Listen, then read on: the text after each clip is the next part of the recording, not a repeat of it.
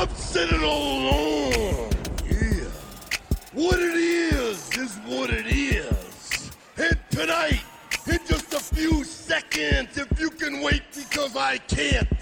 What it is, what it is, what it is, what it is. What up, what up, fight fans? Welcome back to episode 197 of the Tale of the Tape Boxing Podcast here on the boxingrant.com. I'm Kenny Keith, and I'm joined, as always, by Vince Cummings. What up, Vin? What's going on, brother? Once again, we have a weekend of 10:30 start times for fights. Oh my gosh. You're up till fucking one o'clock. Yeah, I can't even fucking see my TV by the time the main event kicks off. Yeah, I don't know if it's, you know, becoming a father for the first time or it's just I'm getting older and the hours I'm working are taking a toll. But dude, I'm asleep every night by like nine o'clock. Yeah, uh, dude, I can't do it anymore. I'm not 25. I'm sorry. By 11:30, I'm uh, th- everything's starting to wind down for me. Yeah, dude. The only time I get up for like a late event is if it's something big. You know what I mean? Right. I wish all boxing was live from the United Kingdom at whatever at at, at midnight their time. Right. You know, then every fight we'd get at 5 p.m. back in the day, you used to get the midday fights on the wild wor- wide world of sports, so you, and they'd be at like two o'clock in the afternoon. What? Yeah. Can we get back to that? Does boxing need to be at the ass crack of dawn? Hey man, when you're when you're squeezing boxing events in between uh, conference tournament time as we lead Yeah. up to March Madness, this is what you get. Yeah. And then you get like three or four corresponding articles about, oh, well, boxing did really well considering what it was up against. Yeah, I, will give Bob Arum top rank credit. Has you know, as this deal has kind of unfolded here, they did a good job of picking their spots, uh, following up. You know, stuff that's going to be highly viewed on ESPN. Picking off after the you know after the college basketball tournament Yeah. this Saturday, they're Mhm. going to roll extra viewers just into people leaving their TVs on. Well, I don't know if it, it worked in their advantage this go around, considering how tedious um, the opening bout was for Oscar Valdez versus Scott Quigg. Jesus Christ, man! It's like pulling teeth. De Leon and Vences. that was supposed to be some type of like regional battle. Mm. I, I kind of came out of that feeling like I was watching a Frank Warren card on Box Nation, starring Tommy Coyle and Scott Cardle. Oh man, I love it. Welcome to episode 197 of the Tale of the Tape Boxing Podcast. Be sure to subscribe to the show on iTunes, Spreaker, and Google Play, and check out the Boxing Rant YouTube channel today. Follow us on Twitter at Vince Cummings81 and at Kenny Keith Jr. Then let's get right down to business here. Um, we got the post fight from this past Saturday night, March 10th on ESPN from the StubHub Center in Carson, California. It was a monsoon in Cali. They thought the heavens were open wide. Yeah. Uh, it looked like there was about 500 people at that fight. Oh man! And I tell you what, those was some brave souls. They kept on putting the camera on Mario Lopez, and he's sitting there. and You could tell it's like he's got a poncho on and shit. But dude, he was sitting underneath the canopy. He was A just little try- bit, yeah. He was trying to play the role of the uh, of the tough fan. Street cred, right? Oh, it was great. It was great. Yeah, man, it was definitely a um a scene. I loved when they panned out and and and you could just see the rain coming down and and and the lights accentuating of it. It, it added a layer of dramatics to this entire uh, uh, fight card from the StubHub. Um, that listen, man. Anytime you get a matchup, and what we saw in this Oscar Valdez versus Scott Quigg WBO featherweight championship, um, there's always some sort of of aura, some sort of mystique that surrounds um, you know fights like this uh, at the mecca of boxing on the West Coast, the StubHub Center. Yeah, uh, look, it, it delivers once again in a fight that's just a bloody, disgusting war. Oh It- man, And you mentioned something before we started the show that how the rain kind of accentuated that. You know, the the the way that fight came off on TV. Just imagine if it was raining in the ring. Would look like a fucking you know, almost like a comic book. Yeah. With with the amount of blood that was. Uh, it- you know, a great fight to watch, but I think the sad part is the story coming out of this fight is Scott Quigg not even coming close to making the weight. The excuses being made of somehow, you know, he fractured a foot and he had a terrible camp and th- just all of the stuff that's coming out of this makes no sense to me and we saw uh, steve kind of got into eddie hearn steve kim kind of got into eddie hearn after the fight about it uh, in a nice short little video if people want to check it out it, it just boils down to, th- to, to this for me ken if your guy had a tear, if he, if he fractured his foot and was having a terrible camp, this is a very for- uh, important fight in his career. Correct? Absolutely. Why would you roll into this fight with a compromised fighter? I don't get it. You wouldn't you call the fight at that point? And and then what makes it look even worse is at the actual press conference the day before the weigh-in, you're looking at Scott Quigg and he looks like a goddamn ghost. He's gaunt as can fucking be. Uh he looked like he couldn't lose any more weight at that point.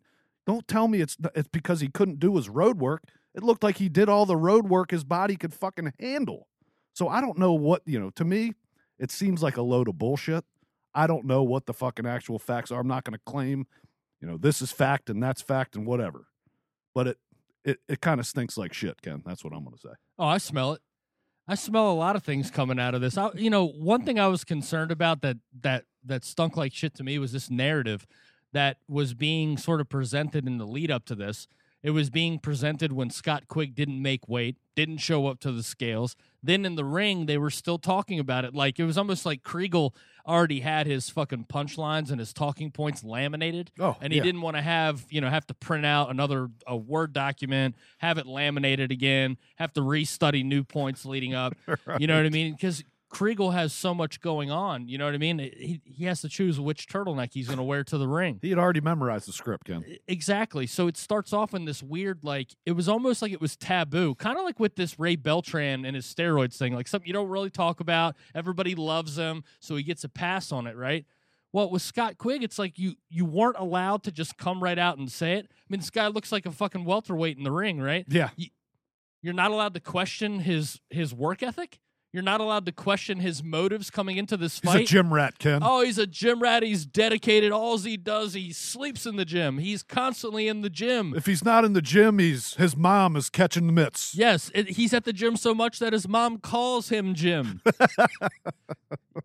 Didn't it seem weird? It did. It- and it was perfectly clear. Look, one of two things happened. Eddie Hearn's correct, and he had a shitty camp, and they went through with it because they had some really good financial guarantees coming from the United Kingdom. And just like Valdez, he he even admitted, "I'm taking the fight because I want to get paid." right. You know what I mean? So, okay, that's one excuse that may or may not be the truth, you know? And the other thing is is they they, they took the fucking Danny Jacobs strategy against Triple G. You know? They knew that they were in a fight that they probably couldn't win.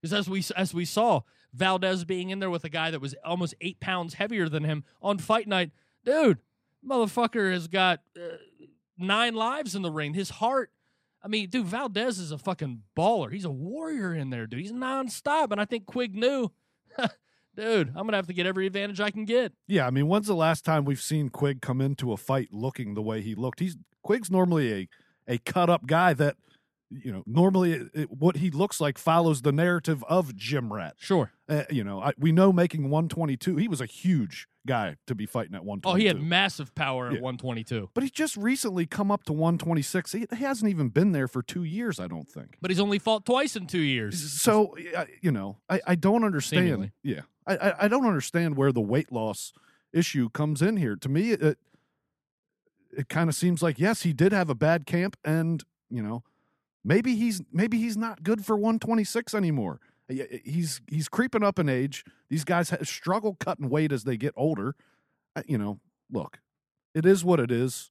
At the end of the day, Valdez took a serious risk getting in the ring with this guy. His entire team surrounding him told him not to. He decided, now, like you said, these guys don't fight that much, nor do they make as much as you think in the ring. They got to fucking fight to make a living. So he had to go forward with it. He's not going to spend three months of his life training his ass off for a huge spot on ESPN to make 400 plus thousand dollars and walk away from it at the end of the day. You're just not going to do it. And that's kind of the predicament the sport is in as a whole. These guys can't afford to walk away from paydays. They're not what they fucking used to be. I give him all the credit in the world. He fought his ass off with a broken jaw from the fifth round on. Unbelievable performance. And Quigg fought well too. But how much credit am I to give a guy that weighed 100, nearly 143 pounds in the ring? 143 pounds. Yeah, that's crazy. I, I, it's un, it's unfucking believable. Yeah, and look, man, and and I think that speaks to Valdez. Look, it, it's clear as the competition has gotten more more stiff, more fierce, um, for the WBO featherweight champion. Um, he starts starting to show us a, a, a repeated pattern Mm-hmm. of flaws in his defense. I mean, my boy is Amir Khan when he backs out of the pocket. No, he, You know yeah, what I'm saying? Get your hands up, son. Yes, exactly. So that being said, we have a vulnerable fighter who is ultra aggressive and ultra exciting. I'm telling you right now, man, Valdez was not going to lose that fight last night, no matter what. One of the most unbelievable stats to me in this entire fight, and it's not. It doesn't speak to the fact that Oscar Valdez has, you know, a Gennady Golovkin or Vladimir Klitschko or Terrence Crawford style jab. You Mhm. know what I mean? Because he doesn't. Right. But one of the craziest things that I read last night was that Oscar Valdez threw almost 400 more jabs than Scott Quigg did. He threw almost a thousand punches, and four over 450 of them were fucking jabs. I'm trying to remember ten jabs that Scott Quigg threw in the whole fight. he threw, I think he threw 70. Yeah, I, look, And, and in the first round, he landed one. yeah, he was. Uh, Quigg was coming in, stomping forward, throwing big shots. Everything, you know, seventy five percent of his punches were power shots, I believe. And you know, it was clear to me the way they fought the fight. You know, uh, put it on top of that the the weight issue. Yeah, that was the game plan was to come in and bully Scott Quigg, and the weight, the extra weight, was to help do that. You know, whether they win or lose that fight, yes, they're taking a beating over it. Uh, They lost, and they're taking a beating in the media and the boxing media over it. But if they won, yeah, they'd take that beating, but they could still hang their hat on. We beat Oscar Valdez. I mean, fucking look at Salido. He's how many passes has that guy fucking got? Yeah. for the same shit. So you know, it, it was a calculated risk for both fucking guys, and and uh, unfortunately for Quigg, he comes out smelling horrible. I mean, terrible. Uh, you know, I give him credit. He, you know, he may have won three, four rounds in that fight, and he fought very hard.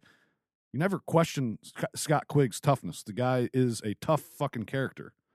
But I- you know, as we've seen him against the best in the world, he's just he's a step below. He's he's the Yevgeny Gradovich of, of, of this time right now. Yeah. Tough fighter comes forward. He's going to make you work for a victory, but he just at the end of the day he doesn't have the talent to get it done at that level. And for Oscar Valdez, we've been saying it forever. We've been saying it for 2 years with this guy.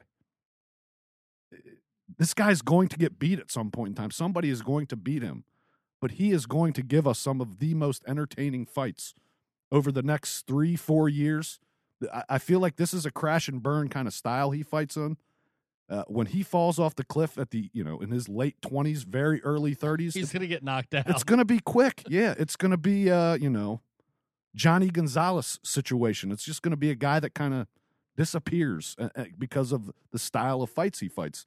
He, there's only so much you have in the tank, and this guy unloads it in every fucking fight. I mean, that's three brutal fights in a row. Yeah. Brutal. Yeah, I mean, dude, look, this fight to me, like you know, people are talking about where does this stand, and you know, so far this year, it's been you know, we're only in the third month of 2018, but as it pertains to you know, fight of the year, whatever. Look, this is not to me going to be a fight of the year candidate. It may be well, No. one of one of ESPN's fight of the year candidates at the end of the year. Um, you know, one of the three factions, uh, you know, that are running boxing right now. But to me, this was honestly, this was a more violent and a little bit more entertaining version of Leo Santa Cruz versus Abner Mares. Um, because It's tough to get a fight of the year with no knockdowns. no, no, no, but hey, look, I scored the fifth round 10-8 for for Quigg when he buzzed Valdez. You know, as you could have. I mean, yeah, I wouldn't.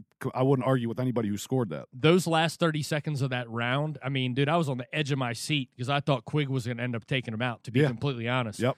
Um, but look, this fight had such a lopsided stat count of punches thrown. You had a guy that almost threw a thousand and a guy that almost threw 500. You know what I mean? Mhm. And when you take that combination and you, and, and you see the theatrics, the blood and guts, I mean, fucking Oscar Valdez looked like one of the like it was a a, a scene in The Walking Dead where like the survivors are squaring off against the zombies in a fucking torrential downpour at night. right. You know, I mean, blood drooling, uh, just all this blood splattered everywhere. Yes, it was fucking awesome to watch. I loved every second of it.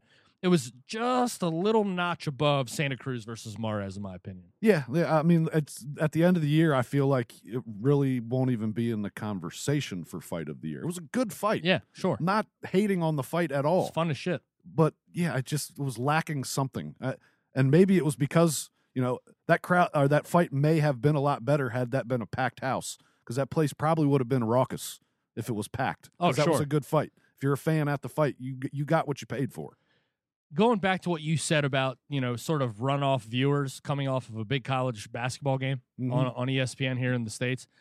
You got to say this. I think that this fight and this performance, if people were able to make it through that that lead-in fight, I think a lot of casual fans that watch Oscar Valdez and the way he pulled through that fight and just again the spectacle of just how fucking grotesque the fight was. Mhm. I think Oscar Valdez comes out of this with some new fans. I think he's bigger than he was before. I'm not saying he's a fucking superstar, but like you said, if he's able to keep doing this on the ESPN platform, he keeps fighting tough guys. Uh, Oscar Valdez is going to earn a fucking rep in the boxing world and, and amongst casual fans. But uh, I, I cannot stress this enough. The fight cannot start at fucking midnight. All right, it can't. Yeah, starting on the that, East Coast, you're, you're you're literally alienating, you know, some of the biggest markets in sports because, dude, people just aren't up watching TV at midnight, a- or, or, nor are they going to stay up. I, I get to the point with these fights where I'm like, fuck it, man, I'm going to be sleeping. I'll just won't check Twitter immediately when I wake up, and I'll just watch it in the morning I do the same thing now. because, dude. I- You know, I like to start drinking around seven or eight. Ken, I don't know about you. yeah. and three, four hours in, that's about all I got. Yeah, Yeah, I'm with you, man. If I'm hey, look, if I'm on uh on Twitter and I'm going round by round making comments on it, I'm already tuned up. Right. You- Exactly. you know what I mean? Exactly. And that's the only thing keeping me awake. yeah. Oh man, look, good shit. Yeah. Okay, I was really, really glad to like wake up and watch this this morning, and what I saw, um, you know, I wasn't disappointed in. Oscar Valdez has a future, like you said. Will it come to an abrupt halt? We don't know, but what we can be guaranteed, because we've seen it um, over the last three years of this kid's career, is that we are in store for you know some really, really exciting fights. And guess what? Scott Quigg will now be relegated to the sixth lead-in fight on the Sky Sports app, right in Cardiff, Wales, uh, for his next fight. Something tells me somewhere down the road we are going to get Quigg Frampton too.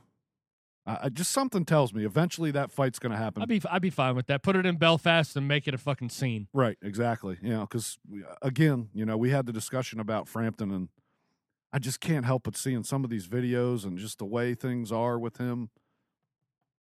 My boy, just eh, he's he's not in it. He's in it, but he's not in it. He's For- tr- he's training for the Donaire fight right now. Yeah. and I don't know if you've noticed some of his his pics of him like like doing road work with his shirt off. Yeah. he looks skinny as shit. Like he looks. He doesn't look muscular. Yeah. He he doesn't look like that compact little tank that Carl Frampton was at 122 pounds. I don't I don't understand the move to Jamie Moore. No disrespect to Jamie Moore's, you know. Jamie, who yeah, exactly. is he a pop singer? As as a trainer, I I I don't get it. Uh, He's, you know, I hate to say it, but he just he seems like a, a guy that fighters go to to like I want to do it my way. Jamie's just going to be here to kind of be a yes man. for Virgil. Hunter. Yeah. I mean, fuck it.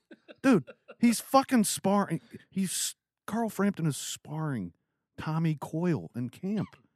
You you're not what are you, what are you getting from that? What are you getting from that? It's like this tight knit group of guys and yeah, I get it. That's cool, but Donaire is not a big guy. is yeah, is what's the does Coyle fight like Donaire? No. What are you doing? Come on. Dude, that's the thing that makes that fight so interesting. I love the Frampton Donaire fight because I know for the first six rounds of that fight, but Frampton's in deep shit. Oh, absolutely. He's he in is. deep shit. You know, he, he Donaire's not a huge puncher at 126, but he can he can hurt you. I'm not going to say he might not be able to finish you, but he'll hurt you. All respect to the soul of Cobrita Gonzalez. Yeah. I think Donaire throws a little harder punch. You would think so. And that's a guy that dropped Frampton twice Yes, he did. in El Paso, Texas. Yeah.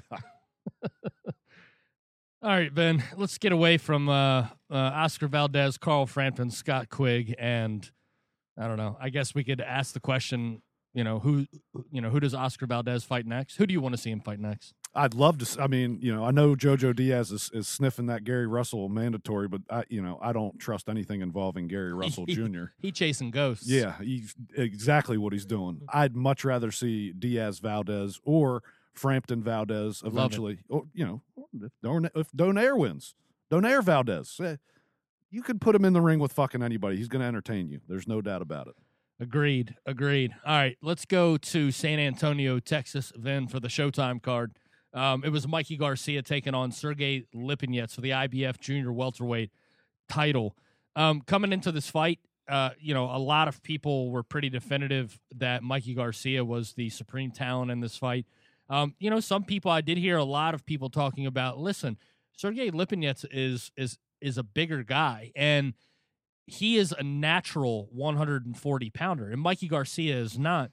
Um, I think coming into this fight and looking at these two guys standing there at the weigh-in with each other, um, I was actually starting to get a little bit more confident in Lipinets' ability to survive this fight because he just looks like a natural guy at that weight. And can Mhm. Mikey Garcia move up to 140 and carry that power to be able to dispatch Lipinets to be able to offset that sort of talent? Didn't seem like that's what happened last night. No, no. Look, uh, Lipinets performed a lot better than I think almost everybody expected. He was competitive uh, uh, for the entire fight. You know, Sands getting knocked down in the seventh round by a beautiful short left hook by Garcia right on the button. But uh, you know, Lipinets got right up and, and, and kept marching forward and had way more success than I thought he was going to have. I'll say this for Garcia because there's the continued talk. You know, the dude is a technician.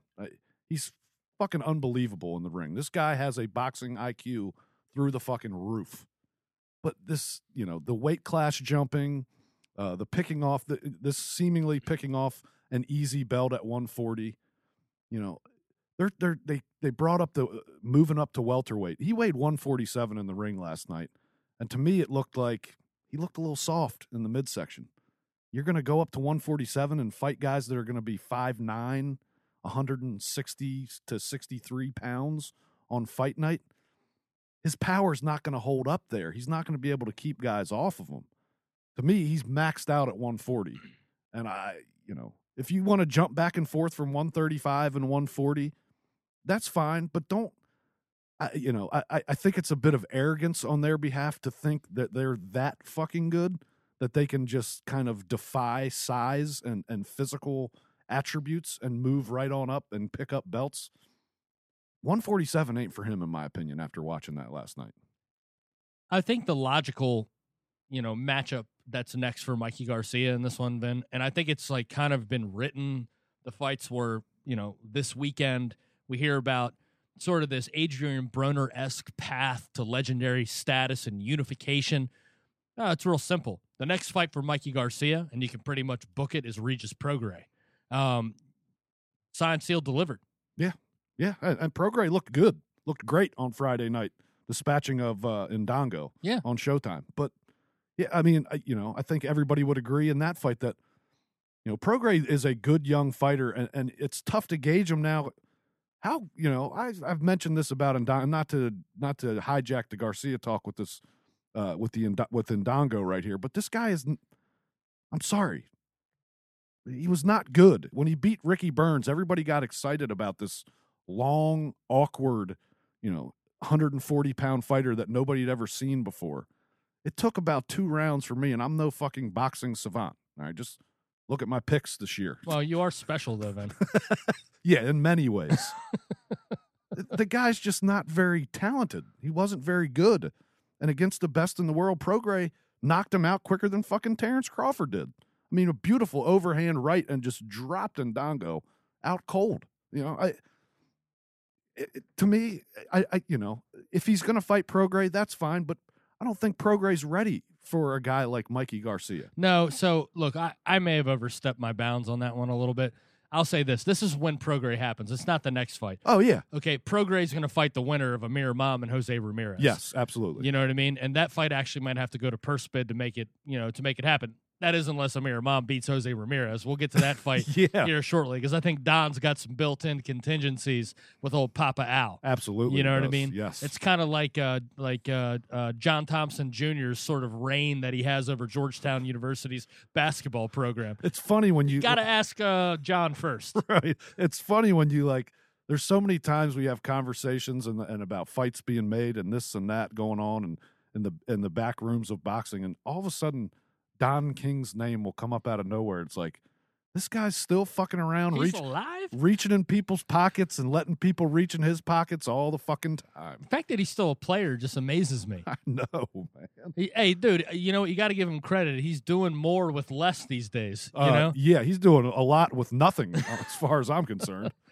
Oh man, yeah. So look, it does look likely with Regis Prograis um, winning the WBC interim junior weight title um, uh, this past Friday night that Prograis is on a beeline um, for the winner of the fight that we're about to preview. So look, who cares? Josh Taylor's in the mix there too at 140. There's a you know 140 pound division starting to starting to round out a little bit, and you know there's some young talent coming up. As to you know, a couple years ago, there's there was this weight class was fucking there was nobody, the wasteland. Mikey Garcia, um, I don't know what his agenda is, Vin, but I think that at 135 pounds or 140 pounds, wherever he wants to roam, wherever he he needs to plant his flag in some respect, he's got to be able to do something more for a Showtime to be able to sell Mikey Garcia on this premise that what he is doing is legendary. Because in my opinion, you know, looking how our audience grows with this show, um, a lot of educated boxing fans that we talk to have great opinions on the sport the boxing fan with the access to the information that they have is becoming more and more educated. Yeah. And they're not accepting fighters at the talent level of Mikey Garcia sort of leapfrogging and sidestepping through dimensions, jumping through portals to pick off little belts and then announce, you know, I mean, the, let's be honest, these are the same people that, you know, 2 years ago were promoting a fight for Robert Guerrero and I was hearing fucking commercials on AM Sports Talk Radio in Washington D.C. saying that Robert Guerrero was a six-time world champion, Jesus Christ! including fucking NABF belts and fucking intercontinental uh, spinner belts. You know, I mean, I'm sitting here thinking to myself, I'm like, that's my biggest frustration with Mikey Garcia and his career. I agree with you, Vin. I think I've been one of the most outspoken people that talk about fucking boxing when it pertains to Mikey Garcia's skill level Right. and that the fact that he is one of the five best technicians in this sport. Yeah. Well, guess what? You got two other ones that are within reasonable weights Yeah, in the same top five in Vasil Lomachenko and Jorge Linares. And guess what? And then another one is at 147 pounds. You ain't going to 147 and fighting Crawford. It ain't happening. No. You ain't going to one for, for the fifth one. Errol Spence, you're not going there and fighting him. no, So your best bet, if you really want to be legendary, if you want, you know, Vin and Ken to stop hating, I doubt it. go back down to 135, fight Lomachenko, fight Linares, do whatever you have to do. The Linares fight was there for the taking. And if you win that fight, dude, then you look like, okay, this guy's starting to stack up some some big wins, but having You beat Wait- Linares, you lose to Lomachenko. Guess what? Right now, I'll, I'll put it to you like this: He's not in the Hall of Fame. no And Name me another four division champion that isn't in the Hall of Fame. what Well, because he beat Rocky Martinez. yeah, I mean, uh, you know, I'm talking about in the past. Oh yeah, yeah in this yeah. era, in But- this era, you know, there's just going to be the era of. Sorry, we can't put Adrian Broner in the Hall of Fame because he's won a belt in four weight classes. but they'll invoke Tommy Hearns' name every time. it's it's like you have to. There has to be some type of career defining win against a, an adversary who is fucking worthy of, of, of you being praised. Yes, has he been in some great fights and is he a great fighter? No fucking doubt about it. There's no questioning Mikey Garcia's skill. But son, if you want the fucking credit, you got to take the risk, and you're not taking the risk right now. Manny Pacquiao had legendary trilogies in the same amount of weight classes that Mikey Garcia has leapfrogged through time and taken weak belts. Right. I mean, it, this is what we're talking about. no, you're exactly right. You know? I mean, dude, he doesn't have anything like that on his resume. Okay, No. you beat up a bunch of guys that were completely outmatched. I mean, I was looking at the at the odds coming into this fight. And I, look, and I'm not saying that this doesn't happen across all promotional entities because it does, and we're seeing it more and more Oh, yeah. as the sport is fractured, three, you know, in three ways, right? There's three slices of the pie right now. Not enough ends to go around to get those kind of matchups. So guess what? We'll take the easy road. This what Mikey Garcia was minus 2500 and you're going to try to say that this was a a stamping, a cementing, a lamenting fight, the fight that makes now Mikey Garcia No. a legendary fighter. He beat a guy who was a minus 2500 underdog. Yeah. Uh, look, it's just it's not going to do it. Uh, and I'm not going to disrespect Mikey Garcia. He's got plenty of time to define what his career should be. But we're be. not speaking to Mikey Garcia. We're talking to the idiots that are fucking prop- propagating Yeah. this shit. you, you cannot put him on that pedestal right now. The skills would say he should be there someday. Absolutely. but it's got to happen in the ring against somebody like a Lomachenko or a Linares, or you know, uh, unlucky for him, Crawford moved up because at 140 pounds, Crawford Garcia would have been a great fight. Mhm. He can't get that. Don't go chasing fucking pipe dreams of 147 pounds you might get embarrassed by and- Shawn Porter. and being the first Mexican to win in five fucking weight divisions or whatever the case may be. Just, dude, plant your flag at 135. And if there's a big fight at 140 and you think you can go up there and handle business, go ahead and do it. But plant your flag where you belong. He even said it himself. 135 is where I feel the most comfortable. And that's where the big fights are. Settle in, son. I don't know. It depends on how many people that old Big Papa Al has on the roster at 135. doesn't it? right. Maybe he'll get himself some Rances Barthelemy. No, not after last night, Ken. He might get some Kiryl Relikh. That that's for sure. Because Bar- the Barthelemy uh, train uh, came to a screeching halt last night. Can, let me I ask- wouldn't recommend watching it if you haven't watched it. But what a fucking listless, just nothing performance from Barthelemy. So how can something, some being, some some person who has been so listless, has been so boring, possibly come to a fucking screeching halt? Then It's a good point. he wasn't moving fast enough. No, he wasn't. it's a very good point. Oh shit! All right, so uh, the two big main events from uh, from last night's action, uh, March 10th on ESPN and Showtime, we had Oscar Valdez, Scott Quigg. Valdez defends his WBO 126 pound title. Mikey Garcia wins the IBF Junior Welterweight Championship from Sergey Lipinets um, in a competitive fight. So now we move to this weekend, St. Patrick's Day, from the Madison Square Garden Theater in New York, New York. It's Jose Ramirez versus Amir Imam for the WBC Junior Welterweight Championship of the World. Then this fight is really interesting looking back on both these guys' careers and where we first met them, where we first intersected them at the beginning of our podcast, Mm-hmm. and the way that we used to talk about Jose Ramirez in the light of um, an attraction, a very popular guy in his hometown, sells a ton of tickets. Maybe not the most talented guy in the world, but loves to put on a show. Mm-hmm. And then a guy in Amir Imam, who at one time, I think maybe four years ago, five years ago, was our number three rated prospect. Do we have him that high? God yeah, I think he was number three. Jesus. Yeah, Christ. I, dude, I think it was number three. And now to see where these guys' paths have taken them, and now they intersect, and I still kind of have those same initial thoughts about these guys. Where I see a guy in Ramirez who has a bright future in the sport, a guy and a mom that fell off and and wasn't active, and all of that momentum he was building doesn't seem to be there, but these little things that define these guys as fighters are Jose Ramirez isn't the most skilled fighter in the world. Amir Imam has a very, very educated jab. This thing could get interesting. It, it could, uh, you know. It's the it, it's the boxer versus the the guy that's just going to go for it. I mean, Jose Ramirez has proven time and time again. Uh, bell rings to start the fight. Uh, you got a man that's going to bring it, and he's going to bring it at 100 miles an hour right off the break. If you're not ready for it, he will fucking overwhelm you. He did it in his last fight. Amir Imam has been a fighter over the last couple years, you know, since his defeat, and kind of being uh, exposed as maybe a bit, a bit chinny and a bit soft. Know, I, this is this is going to be a tough go for him. He's going to have to survive the first three, four rounds in this fight to have a chance. I don't know if he can hold up. It's going to be very interesting to see if he does, and if he does, uh, you know, does the fight swing in his favor in the second half? If this goes the distance, it's going to be a very, very, very tight fight. I agree with Jose Ramirez. Like you know, with his tendency, his propensity to want to come out like a buzzsaw, it is going to be on Amir Imam to channel the jab that we saw him throwing three or four years ago. He's got to have confidence in his jab because that's the only thing that's going to keep Ramirez off of him. He's got to stand his ground too. He does. He's got to fight tall. He's got to. You're exactly right. Jose Ramirez will take everything that Amir Imam gives him. And if Amir Imam gives him a psychological advantage early on in this fight, then I see Jose Ramirez stopping Amir Imam because I don't know if he is mentally in a place where he can sort of compete with the confidence level that we know Jose Ramirez is coming into this fight with. I mean, you think about who he lost, who Imam lost to, Ken, in, in, in Granados and the way that fight went. Granados just stomped him down, overpowered him, overwhelmed him. That's exactly what Jose Ramirez is going to do.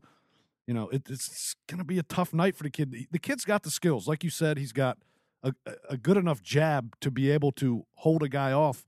But uh, he's also, you know, Imam's not this guy that's fleet of foot either. No, he, he's he's got quick, snappy punches, but he's kind of a guy that doesn't move a lot. He he likes to settle in, kind of use the use the front shoulder to deflect and counter.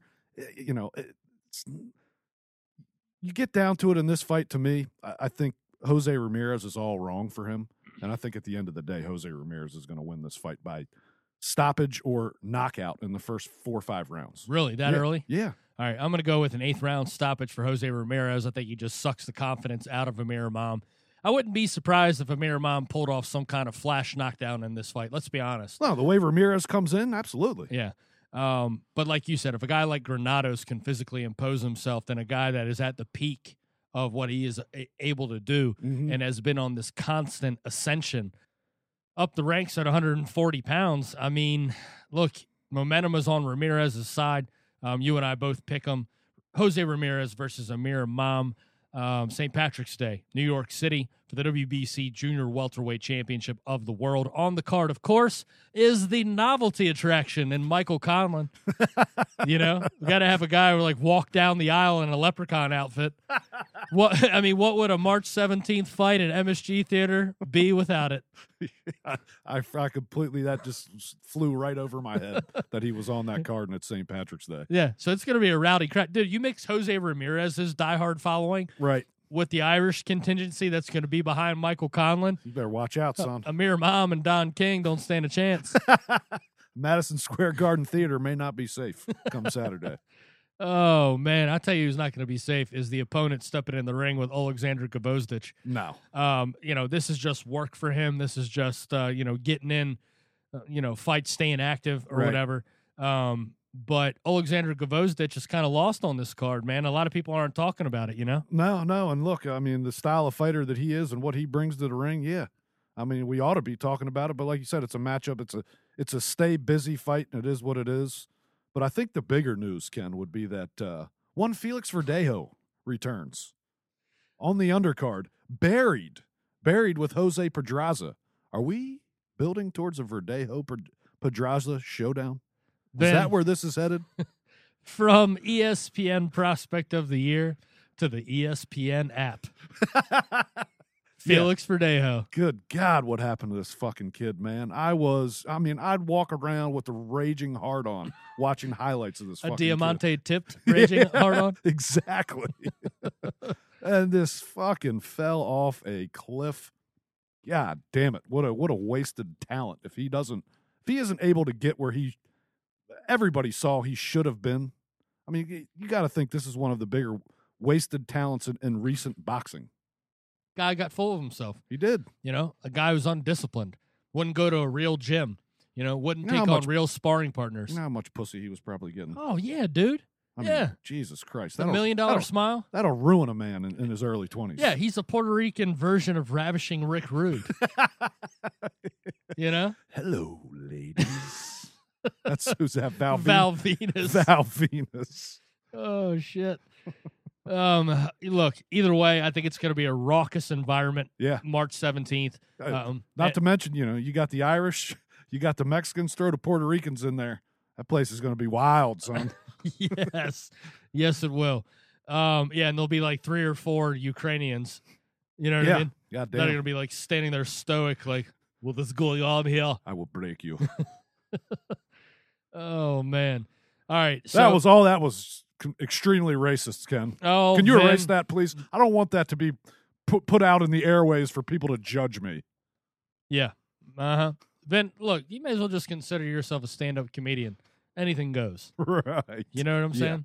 That's how I treat it. Yeah, it. absolutely. Fuck Me it. too. I mean, we're we are we're high paid comedians, Yeah. right? That talk about boxing. See, people don't know that we're on the road throughout the week making motherfuckers laugh. Yeah, it's a Uh, traveling shit show. exactly, exactly. So you're Your race card don't fucking it ain't accepted here. you know what I mean? Only American Express We take EBT though. and AARP. um, all right, so let's get to some news and notes, Vin. Um, the biggest news of the uh, you know the last seven days: Canelo Alvarez um, in the lead up, about two months out to the Cinco de Mayo rematch with Triple G Gennady Golovkin for the unified middleweight championship of the year, tests positive for clenbuterol. Vin, yeah, Mexican meat rears its fucking head again, Ken. Uh, look, dirty meat. yeah, uh, you know, is it an excuse? I don't know. Did he is did he is he really roiding? I don't know. Does anybody know? Is it does it fucking matter at the end of the day? I mean, honestly, Triple G's not going to turn down the fight. He wants the money. There's no other money out there that he can make as big as he's going to make in this fight. To me, the biggest joke of the situation is the sanctioning bodies expose how fucking just they have no moral grounds whatso fucking ever. They immediately, you know, come out and, and we're backing Canelo. When anybody else would test positive, they fucking ban them immediately. Yeah. Drop them. Yeah. Banned six months, banned a year. No. No, Canelo, we're in your corner, bud. Yeah. Nobody provides us with the type of paychecks and sanctioning fees that you do. We're we're going to stick behind you, bud. Don't worry. Uh, uh, just right, of course, right after him and the and the WBC kind of mend the fences, and Mm. him and him and Sulaiman are fucking glad handing again. Yeah, uh, you know, to me, all this, the conversation is has gotten annoying already, and it builds off the end of the first fight with the scorecards and the fanboys, and it just. It, it, it, this is one of those fights that's so fucking big financially, it doesn't fucking matter. This is where the dirtiest of the dirtiest come out in the sport of boxing. This fight will go on no matter what, and and, and when the money's this big, I'm sorry, it, this is you know, this fight isn't for the fans. Look at the fucking mm. ticket prices. You know, this it is what it is. This is when boxing gets this big and it's on this level. Just sit back and enjoy the fucking ride because it's a shit show and anything goes. And, and it just is what it is. If- you've been a boxing fan for long enough, you know what to expect here. And- And I, you know, I'm just, I'm not going to get up in arms about it. It's fucking whatever. The conversation's over for me, as far as I'm concerned. You know what I found really interesting was that, of course, in the wake of this and being as high profile as it is, that Victor Conte, the rehabilitated, uh, you know, He's dr- the Mark Kriegel of P- PED users, right? yeah, exactly, exactly. Um, you know, he- he became a hot commodity. Everybody wanted to hear what Victor Conte had to say about this because a lot of boxing fans rely on his expertise to be able to sort of adjudicate these things. And maybe not as fast as the WBA and the WBC did. right. You know what I mean? But they want answers as fast as possible. I would say this there was one question in all the appearances and interviews that I heard uh, asking Victor Conte's opinion about this clenbuterol positive test was here's exactly how I would have fielded this question. It would have been perfect. I'd been like, Victor, Victor, Victor, Kenny Keith, the boxing rant over here, over here. Yes, yes. In the back, in the back. Yeah. Uh, one question as it pertains to PEDs. You bore witness to the increasing hat size growth of Barry Bonds. You helped Barry Bonds' hat size go from a six and three eighths to a seven and three quarters. Can you comment on the increased head size of Canelo Alvarez? Dude, Why wasn't that question asked? I don't know. if I, anybody knows why Canelo's fucking head I don't know if it was the quaff, the quaff mixed with the beard that made it look bigger, but it certainly looked very sizable. Oh my gosh, man. Look, um, you know, all jokes aside, um, I think the real issue that I have with this, and and, I know it's one of these things you can't get past because you pretty much just squashed any any realistic, you know, argument about this. Sort of falls to the wayside to the parties involved. Um, I did find it rather convenient that literally minutes after Golden Boy and Eric Gomez released this statement, right? I get it in the in the in the in the email box, right? Mm-hmm. Here's Golden Boy's statement on the positive test from Gle- uh, clenbuterol. WBA and WBC are like you know two of these uh, interlocked arm kneelers, and you know during the national anthem of an NFL game, coming out in solidarity minutes after, and it was convenient that not too long before that, like you said, the, all of a sudden the Canelo and the WBC are back in it. It's almost like Canelo needed as as many advocates as he could find for something that they knew was coming down the Yeah. pipeline. And guess what? They had it all aligned. The Yeah. only person that Ducks were in a row, weren't they? Yes, they were. And the only person that seemed to be completely lost once again and late to the party was old Bob Bennett. Hold on. I'm investigating the catalogs down in Mexico. Give me a minute. Damn it. Yeah. I haven't been paid yet. I don't know what to say until Waiting for this check to clear. Is it good to cash, Oscar?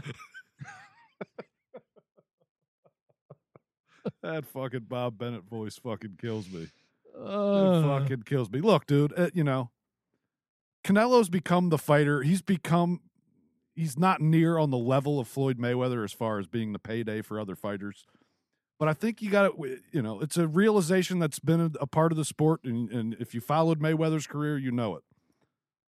Canelo is the house fighter in Vegas. He will get every fucking advantage. You know that when you're going into the negotiations, you have to assume something is going to be awry. So for Triple G and Tom Loeffler, I would say this, dude, you want to dance with the devil in the pale moonlight? Mhm. It's gonna cost you. You're going to have to rub another man's rhubarb. yeah, exactly. Thank you. You finished that perfectly for me.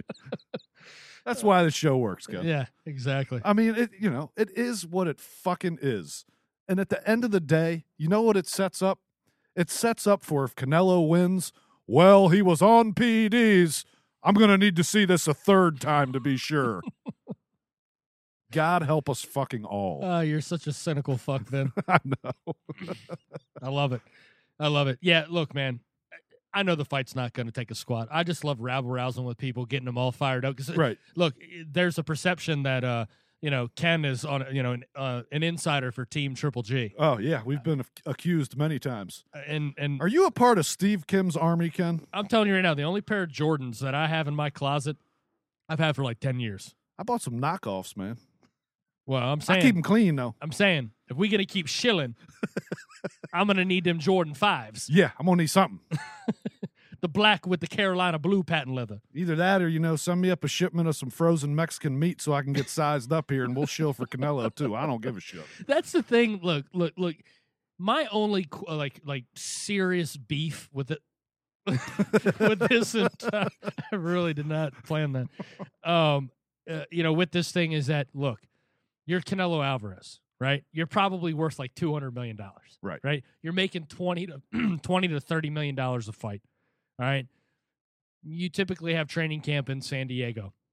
Nah, for this one, I'm going to disappear, go MIA. Nobody's going to be able to get in touch with me when it comes to renegotiating this rematch down in Mexico. And then, oh, no, no, no, no, no. Now I'm done with whatever I was doing. There's traces of what I was doing, Yeah. but not enough to prove what I was doing. I mean, right? fucking- Now he's going back to San Diego and he's going to be stringently tests from this point forward, Vin. He's already clean, Ken. Oh, yeah, that's right. Mike Coppinger has gone ahead. Him and Iole have solved the case. Rutro Raggy.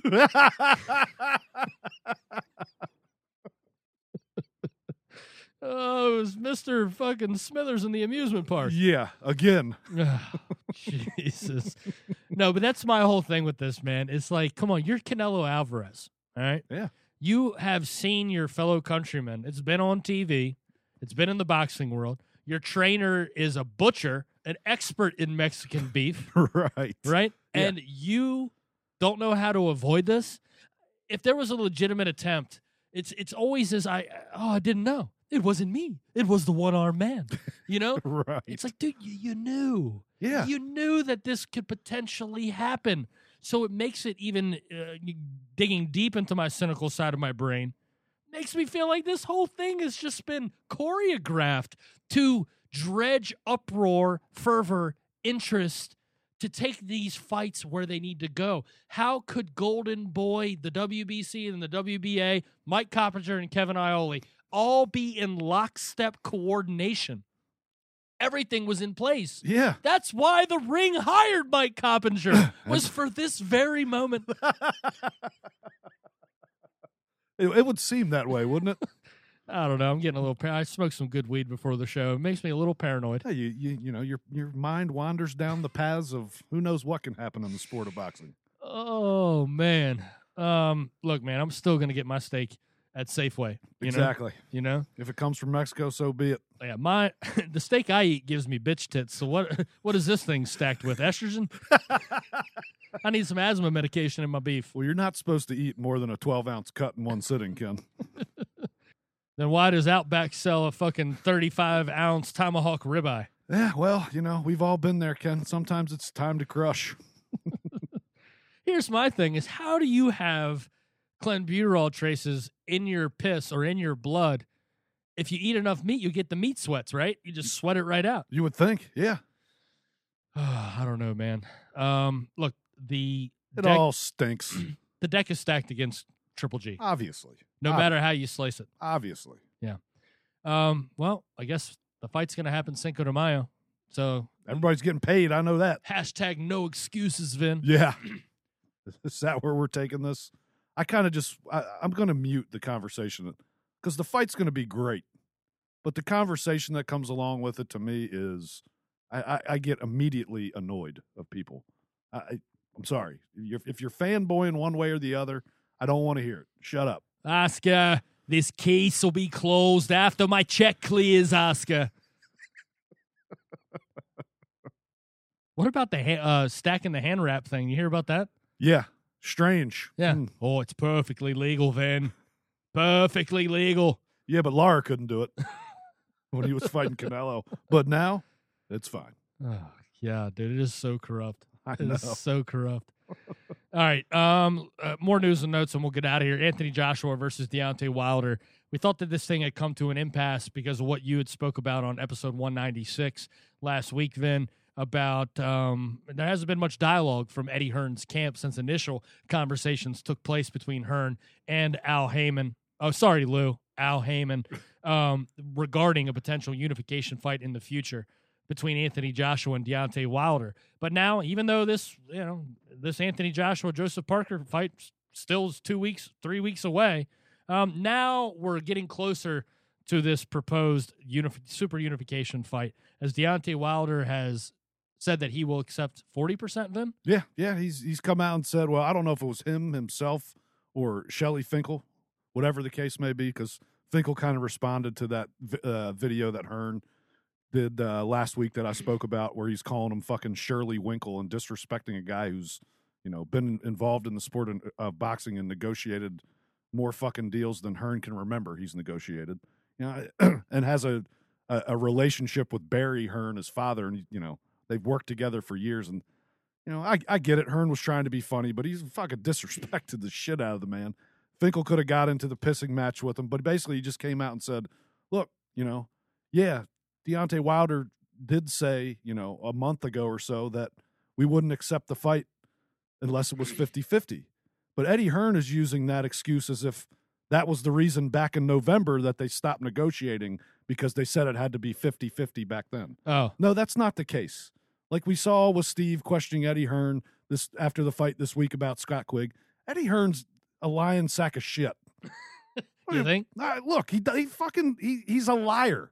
If you follow what this guy's done through his career, he's a manipulator and a liar, dude. He's a boxing promoter. Oh, there you go. That's what they do. You've summed it up. Yeah. So you know, the bottom line is is that this this fight seems to be kind of closing in. You know, 60-40 seems fair to me. I would see no reason why this fight cannot be made at 60 at 60-40. There's no reason Joshua can't accept them terms.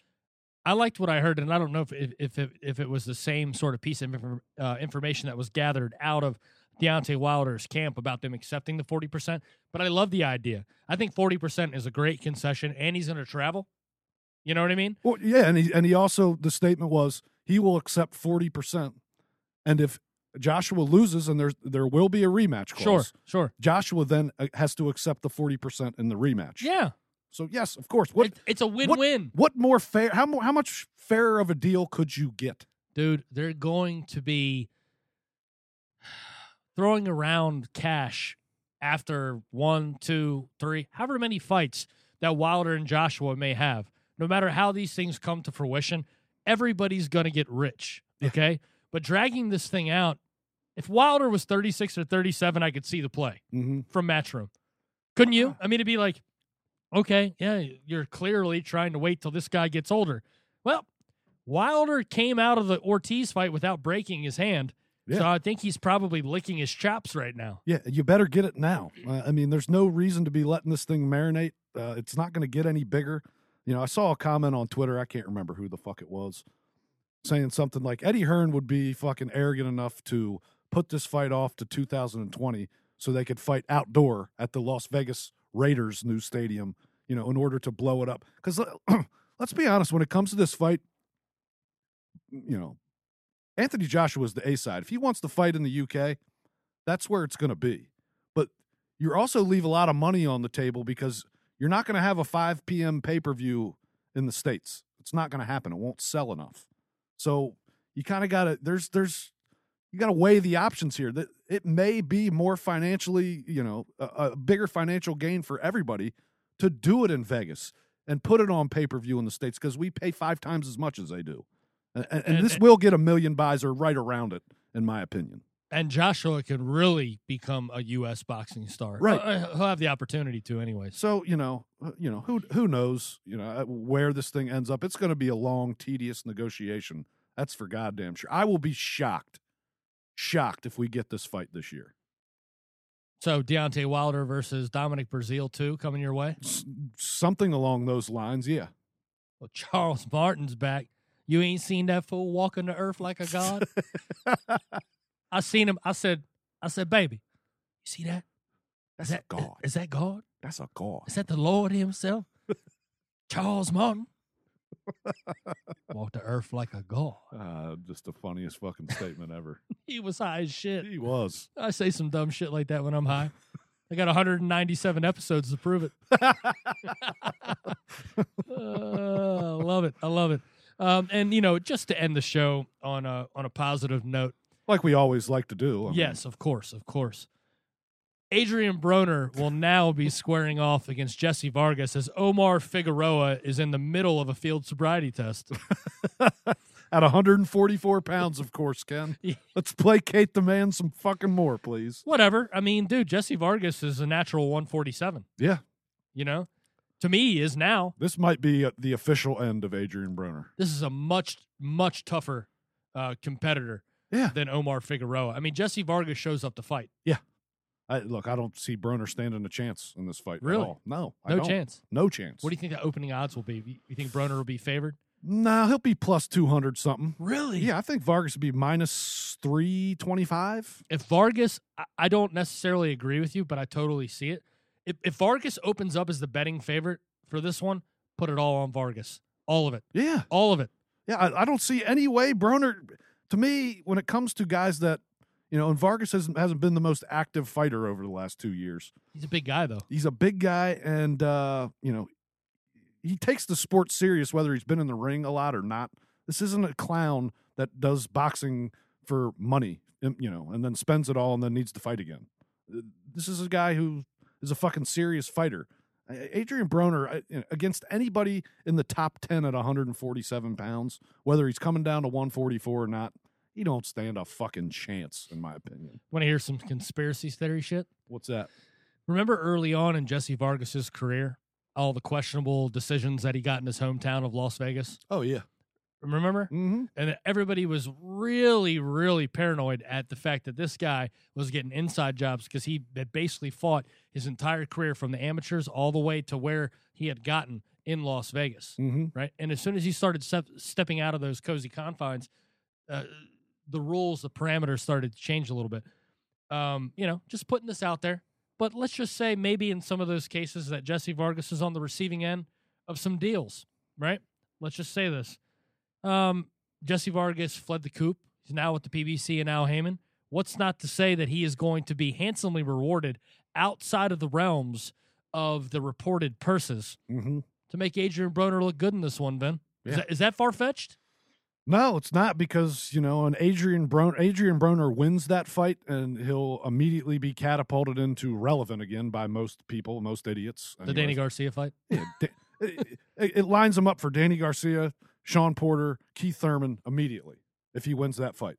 And that fight will sell, whether you think Adrian Broner is good enough to be involved in those fights or not. When Adrian Broner's name is on the bill, it will sell. Whether Jesse Vargas is a better opponent for Omar Figueroa or not, I will say this. This would have been an easy opportunity for Adrian Broner and his camp, right? To bail out of a fight that people thought Omar Figueroa was just dangerous enough. Mm-hmm. He's been in some reckless fights. He's got heavy hands, right? It would have been real easy for them to be like, "Oh, Omar Figueroa can't show up to the party. Give me that I like Ba- uh, Bert Bediev rematch, right? You know, no, it would have been easy. Is Baturbiev? Balak Bursiev. But I mean, they I could have taken the easy way out here, Yeah. and they didn't. No. So yeah, it's it's kind of weird. They're either throwing Jessie or throwing Adrien Broner to the wolves and saying "see you later," or they're going to help him out and boost him back up. Let me lift you up, Adrien. Or they're like, brother, we can't afford to pay you them exorbitant purses no more. so you gotta find somebody serious. Or you ain't getting paid, fool. Ah, your black sun is unacceptable, Ken. It's not a black scent. That's how I feel about Adrien Broner. that is me. Brings it out, huh? It does. It does. It's just another side of me. It's a natural reaction. Yeah. And the boxing universe gets a little taste. just just the tip. I'm a, I'm, I bet most people are glad it's just the tip. Uh, it don't take much for you to get inoculated though. Drip, drip. Oh, what would an episode of the Tale of the Tape Boxing podcast be without a little comedy at the end? Ah, there's got to be a dick and a fart joke in there somewhere, right? Absolutely. Just got to wait till minute 58 or whatever we're on right now.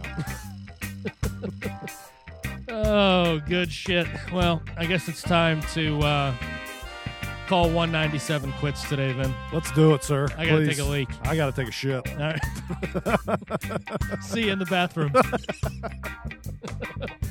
oh, man. We appreciate all of you tuning in to episode 197 of the Tale of the Tape Boxing Podcast here on the boxingrant.com. If you haven't subscribed to the show yet, please subscribe on iTunes, Spreaker, and Google Play, and check out the Boxing Rant YouTube channel today. We'll be back next week with episode 198 as we bring you the post fight of Jose Ramirez versus Amir Imam and much, much more.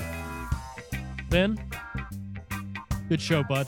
Oh, thanks, buddy. I think I just peed a little bit. we need to shorten up this song. What do you think? Yeah, I think it's a little too long. But I love them Jamaican horns.